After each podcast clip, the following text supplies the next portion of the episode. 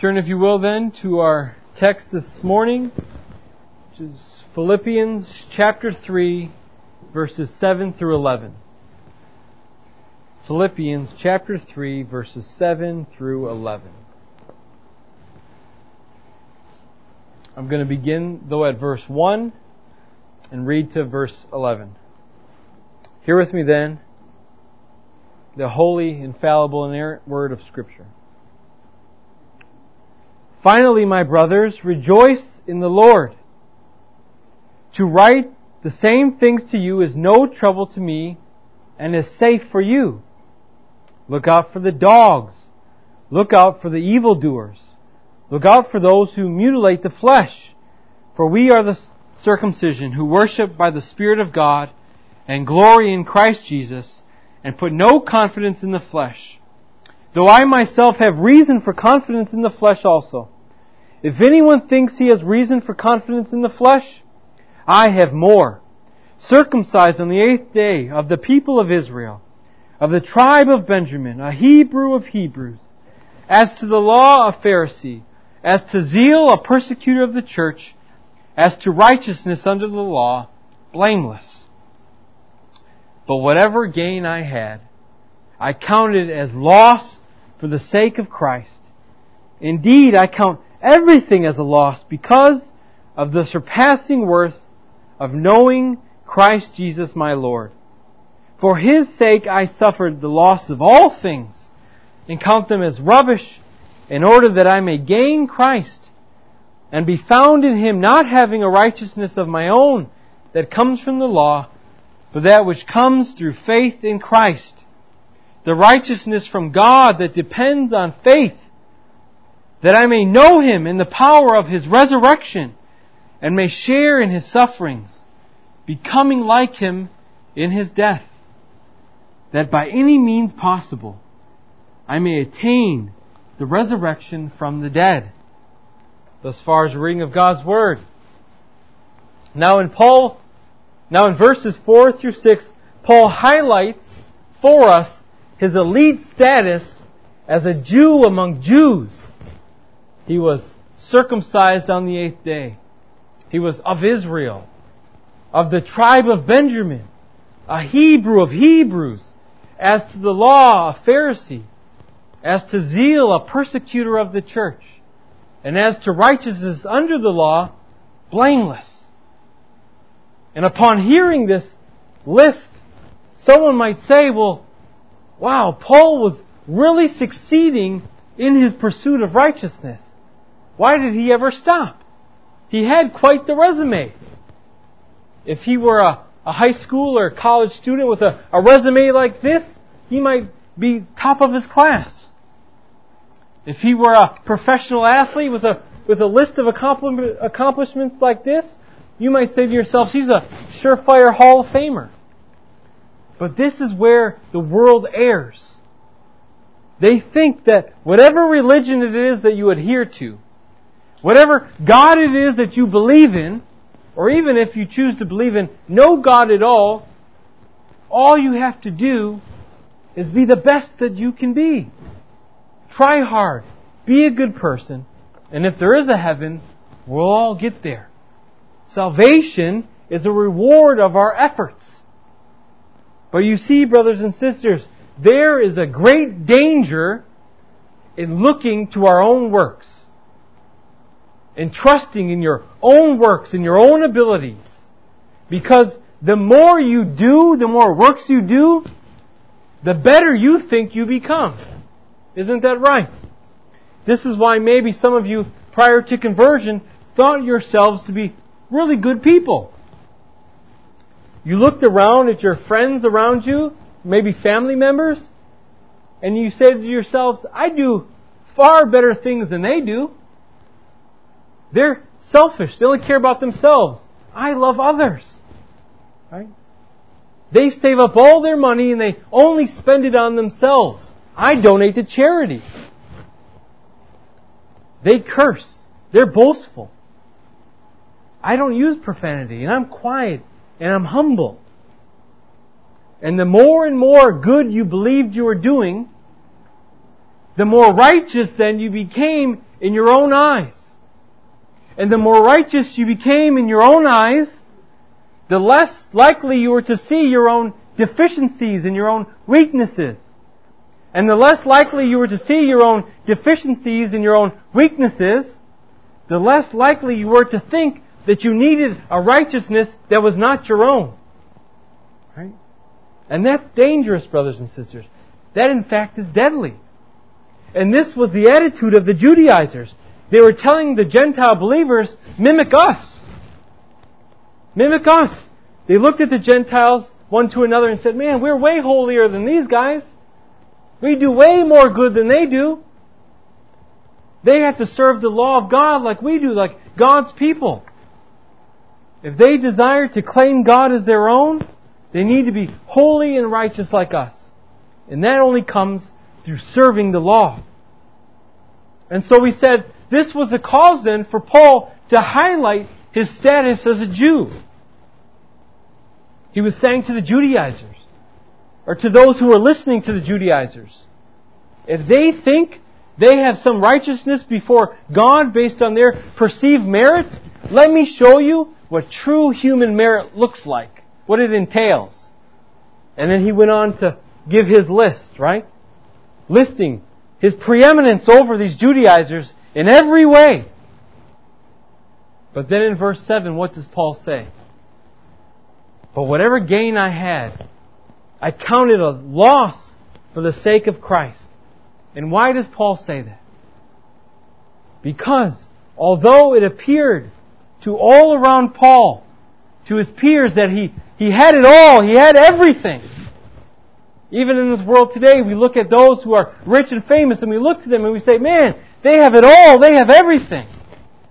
What Paul understood is in fact, he had nothing. Paul had nothing. And so he goes on to say in verse 8, Indeed, I count everything as loss because of the surpassing worth of knowing Christ Jesus my Lord.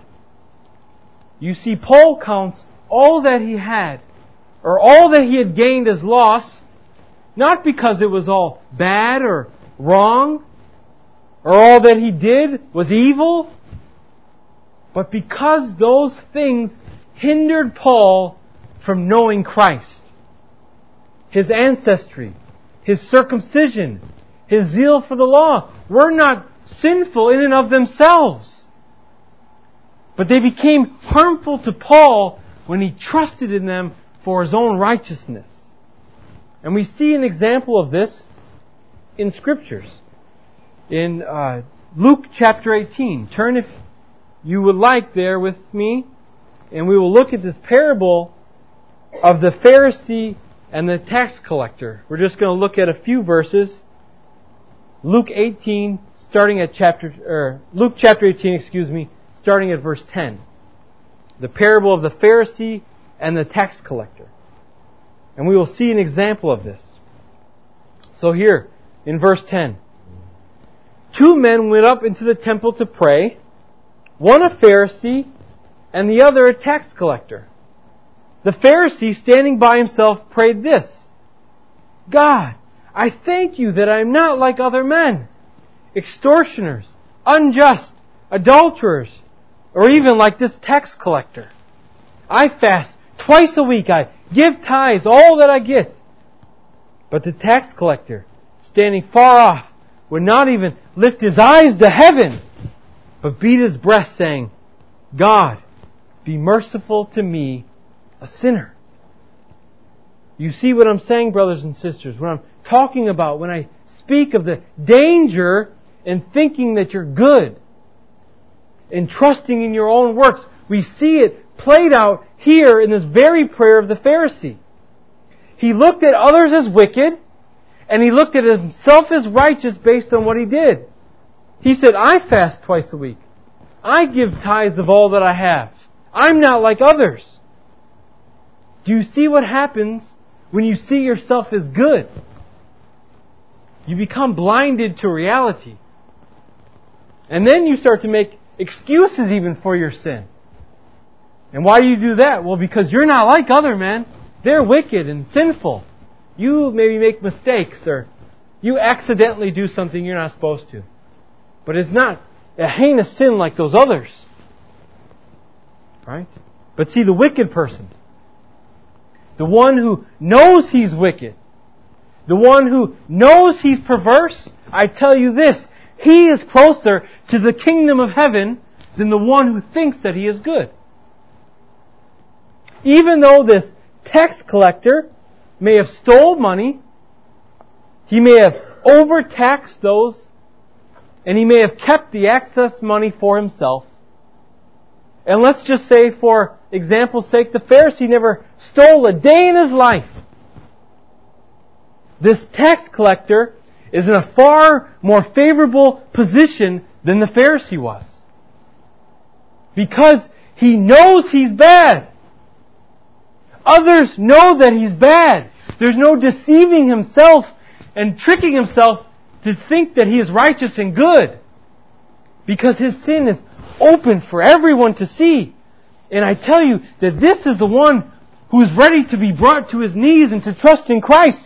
Because this is the one who knows he has no righteousness. He knows he's evil. He knows he's bad. And he knows he needs a righteousness outside of himself. Unlike the Pharisee, who thinks he's good. This is why, brothers and sisters, Paul counted all as loss. Because all those things that he's held in high esteem that he thought made him righteous, in fact, stood in the way of him knowing the Lord. And so the question for each one of us today is, are you willing to cast off all that stands in the way of you knowing your Lord? Or perhaps, does knowing Christ mean as much to you as it did to Paul? Do you see the surpassing worth of knowing Christ to be greater than anything that you have experienced before? Or do you still like to hold on to certain pet sins that you don't want to let go? Or perhaps you like holding on to other things that might not be sinful per se, but still they stand in the way of you knowing your Lord more intimately. And that is what it is to know the Lord, to know Him intimately, to know Him in depth, to know Him in detail. Many people claim to know the Lord. We know many of these people. They claim to know the Lord, yet they know Him only superficially. Their knowledge does not bring about assent and trust. Their knowledge is not a knowledge that transforms. And this is not the knowledge in which Paul speaks of. For the knowledge in which Paul speaks of is one that is brought about by faith in Christ. As Paul says, Christ Jesus is my Lord in verse 8. Paul calls Jesus his own. And Christ is only Paul's Lord through faith. Through faith, the Lord is yours and He is also mine. And how is it, brothers and sisters, that we have come to believe? Well, it is by the grace of God that you and I have come to believe. Puritan Richard Sibbes said this Grace makes you the opposite of what you once were. Isn't that true? Grace makes you the opposite of what you once were. Right? That now as Christians, those things we once loved so deeply that we thought, man, I could never be happy in life if I was without these things. And now we are those who count them as rubbish, just like Paul does, as he says here in verse 8. They're rubbish. They're worthless. And we would gladly give them all away in order to gain Christ, wouldn't we? To know Christ. Yet, you and I, each one of us, may not have to give everything up in order to gain Christ. We certainly, most certainly, all must depart with sin. But I'm talking about those things that aren't sinful in and of themselves, like wealth. And speaking of having to give up all in order to gain Christ, Calvin says this you yourself may not have to become poor to become a Christian. But if it pleases God that you should be, you ought to be prepared for it. A knowledge of Christ transforms us so that you and I are prepared for this in our life if this is what God calls us to do. Paul says in 2 Corinthians chapter 3 verse 18, And we all with unveiled face, beholding the glory of the Lord, are being transformed into the image from one degree of glory to another. For this comes from the Lord who is the Spirit.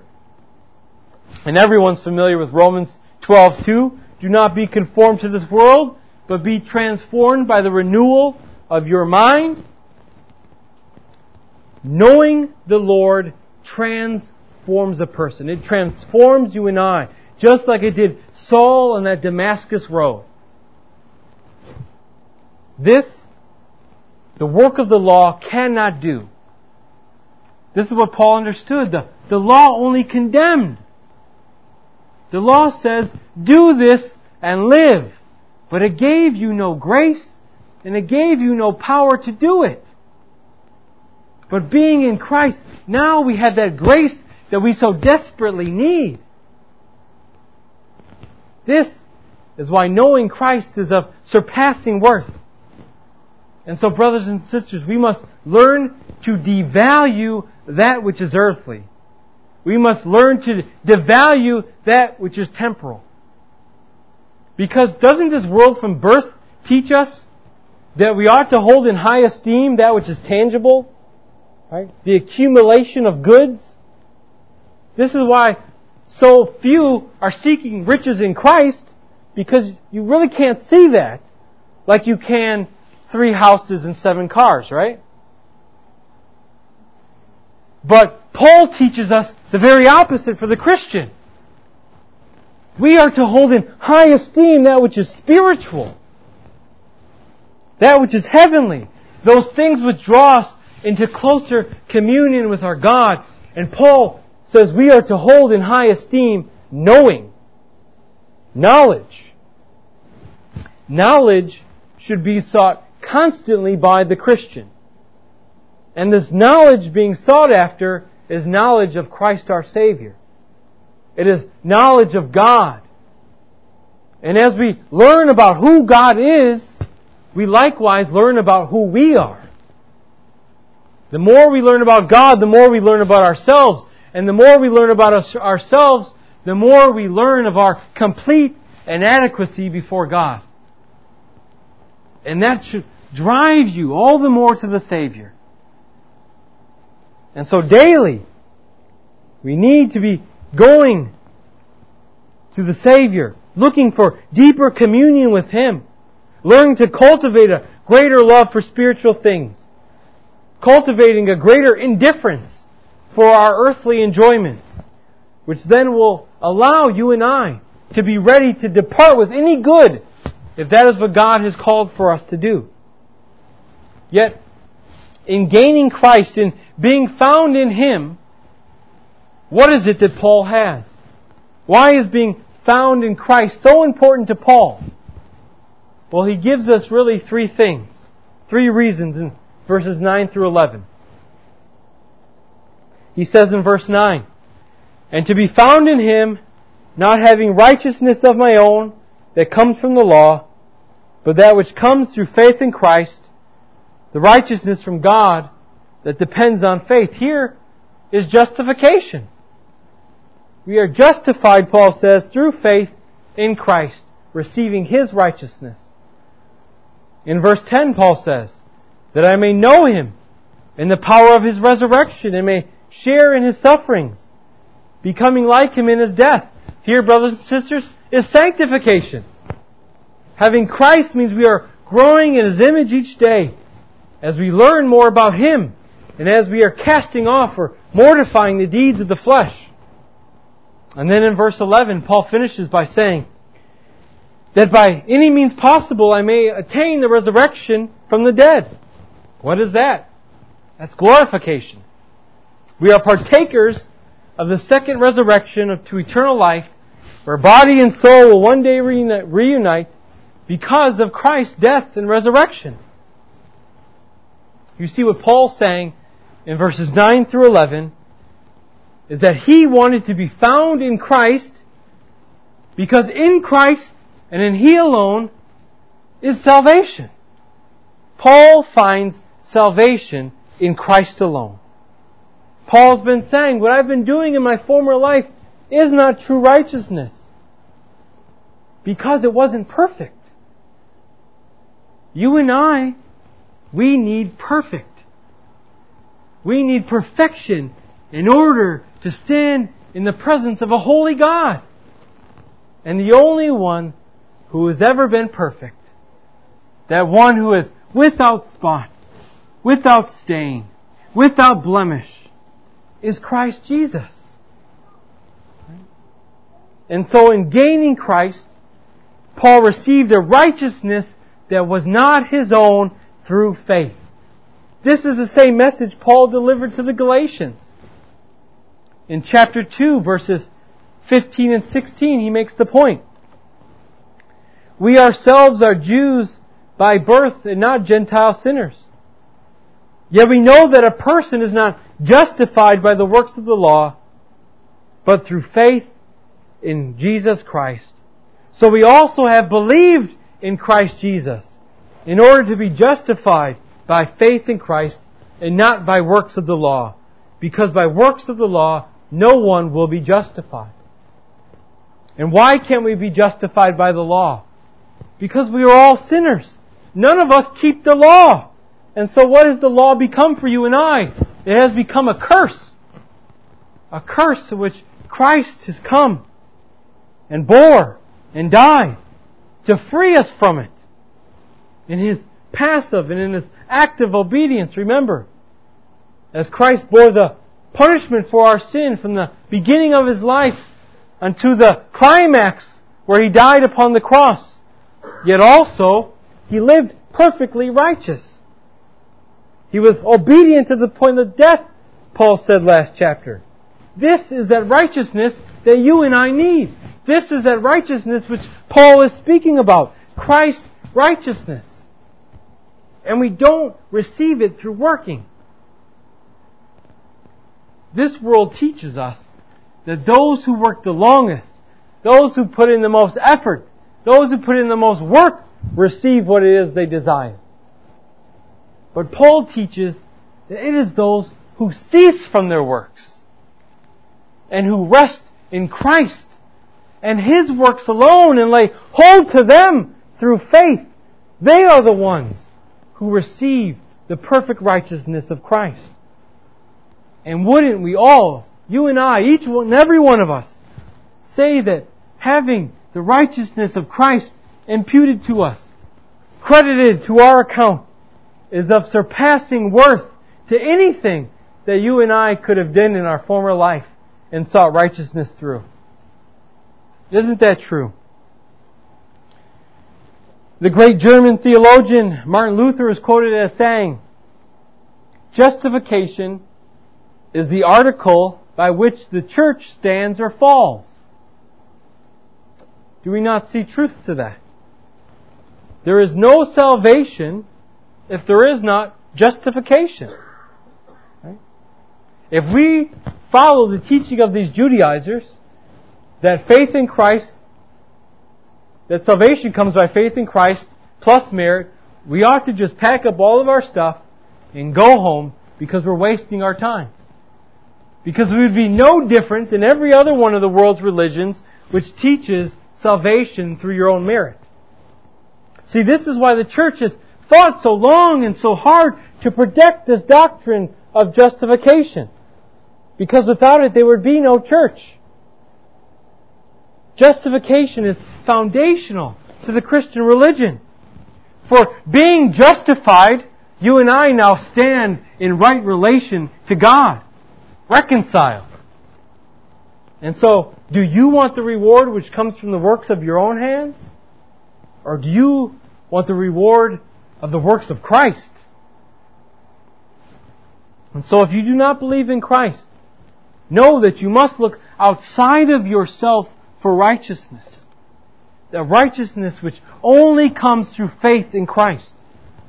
For believers, we must continue to believe the gospel that we have received, yet out of gratitude and thanksgiving and love, we are to walk obediently before our Lord.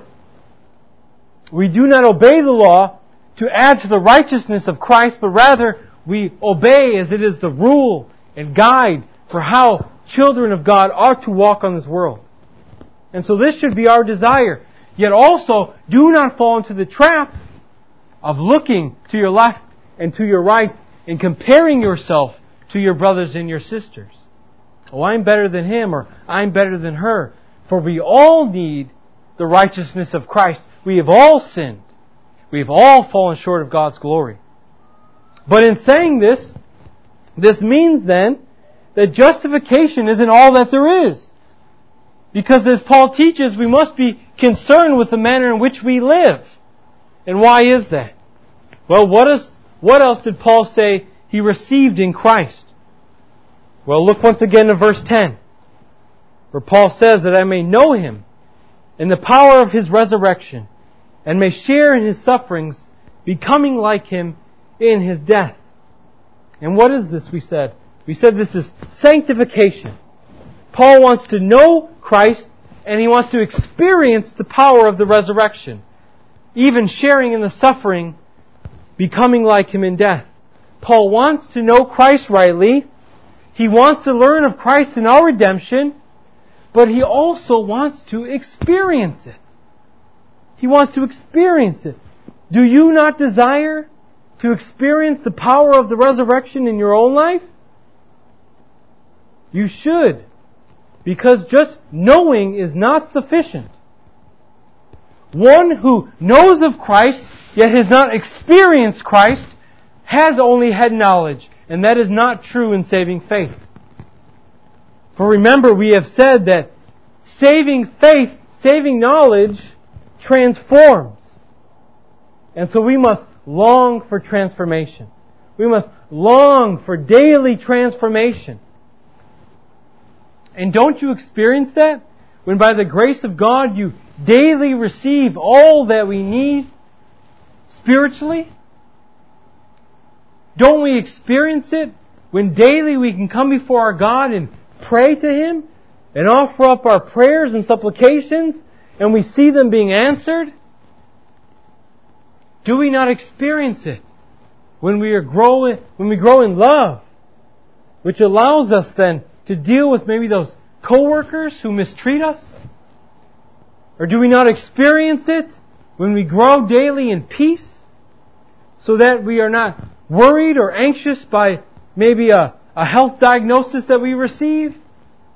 Because we know that the Lord is in control? Do you not experience the power of the resurrection? Would you desire and are able to flee sin and temptation now? Or when your heart's desire is to daily mortify sin, when now you long and you love after spiritual things, and you want to do everything to glorify God, this is the power of the resurrection in your life. In this way, you are experiencing it. Yet again, we see Paul talks about sharing in suffering. If before this study, you did not understand that suffering is a part of the Christian life, I, I guarantee you know that now, don't you? As Paul has repeated it over and over again through this epistle. And he's doing it to display the fact to us that the Christian life is not an inactive life. But rather, if we are those who are in Christ, we must likewise, to some degree, share in those very same experiences in which Christ did. This is what Peter teaches us in 1 Peter chapter 2 verse 21, saying, "For to you this ha- for to this you have been called, because Christ also suffered for you, leaving you an example so that you might follow in his footsteps." Or Peter a few verses later says in verse 24, "He himself bore our sins in his body on the tree that we might die to sin and live to righteousness. This is sanctification. Christ died that you and I might walk in newness of life. That we might be ready to share in the sufferings of Christ. That we would mortify sin and daily be growing in pure, in pursuing holiness. Let me ask you, is this your desire? Is this your desire? Or are you still engaging in strife, in fits of anger, in dissension, in divisions? Because these things accord with the flesh. They are opposite of the Spirit. And Paul says that these, those who practice these things will not inherit the kingdom of God. See, but if we are believers, Lord, if we are believers of the Lord, brothers and sisters, then we ought to have the fruit of the Spirit. Which is what? Goodness, and kindness, and patience, and faithfulness, and gentleness, and self-control. These things which the, the law cannot grant to you if you desire to live by it.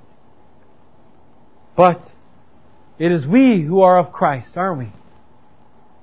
We are of Christ and we are those who have the Spirit. And so that means that we must be ready ourselves daily for battle. That we do not grow slack. Because sin and temptation is around us constantly and daily and it wants us to entertain it. It wants us to participate in it. But if we know Christ, we have experienced the power of the resurrection. And Christ has defeated sin, death, and the devil. So it can no longer have dominion in your lives anymore. Christ has made you free. So live as freedmen. Live as freedwomen. And you can because you have received the righteousness of Christ. You have received the Spirit who applies all the saving benefits of Christ in sanctification. Yet finally, Paul also speaks of glorification. When he says that he counts all things as rubbish in order to gain Christ, that by any means possible I may attain the resurrection from the dead. You see, the apostle has just described the way in which we have already, in the here and now, tasted the first resurrection. Yet now Paul goes on to describe the future resurrection or the second resurrection. This Paul desires to attain.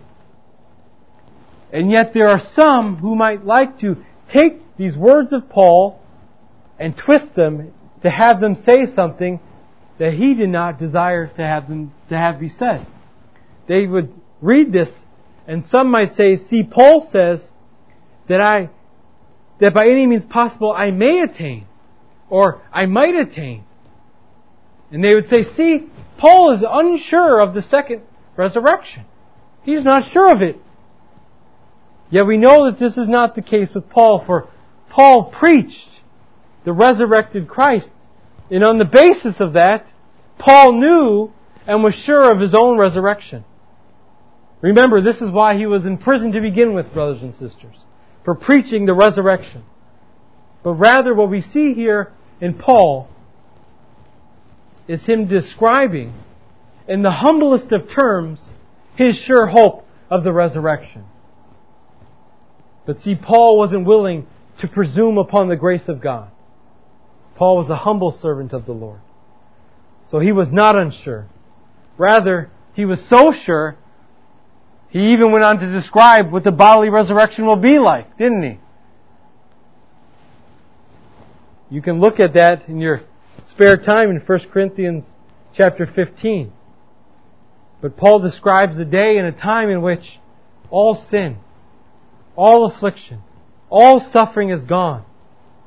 And, and he can't wait to be raised imperishable, incorruptible, in glory, and in power. And yet this will only occur for those who are found to be in Christ. Because those who die apart from Christ will experience eternal hellfire, where there will be weeping and gnashing of teeth, where the worm does not die and the fire is not quenched. And so if you are seeking righteousness based upon your own workings, then you are not in Christ. You cannot know Christ intimately. You cannot have the Spirit. You are not being sanctified. And you will not see the res- second resurrection unto eternal glory. Do we now see why Paul was willing to count all as loss for this gain? Why he esteemed knowing Christ as being of surpassing worth to everything that he knew prior? Do we see that now? Let us count our former lives as loss. Let us be found not having our own righteousness, but that righteousness which comes through faith in the most perfect and holy Savior. Please bow your heads with me in prayer. Almighty God, we thank you for your word which is true and righteous and good and holy. We ask, Lord, that you would, through your Spirit, continue to teach us what it is you would have us to know through these words of Christ. That you would show to us each day more and more our unrighteousness, our need to depart with any confidence or trust we have in ourselves, and to wholly cast all confidence and trust upon our Savior Jesus Christ. We pray, Lord, that you would give us a greater desire to know Christ, to know Him more intimately, to, more, to know Him in greater depth, to know Him in greater detail, that our knowledge would not be superficial. But, Lord, that we would pursue holiness and godliness in our spare time, not using our time idly to do things that are, ought not to be even named amongst the saints. Father, we ask for this grace, that grace would abound in our lives, that we would desire, just like Paul, to count all as loss for the gaining, the surpassing worth of knowing Christ Jesus our Lord. And so, Father, we come before you this day and we ask all this in Jesus Christ, your Son, in our Savior's name. Amen.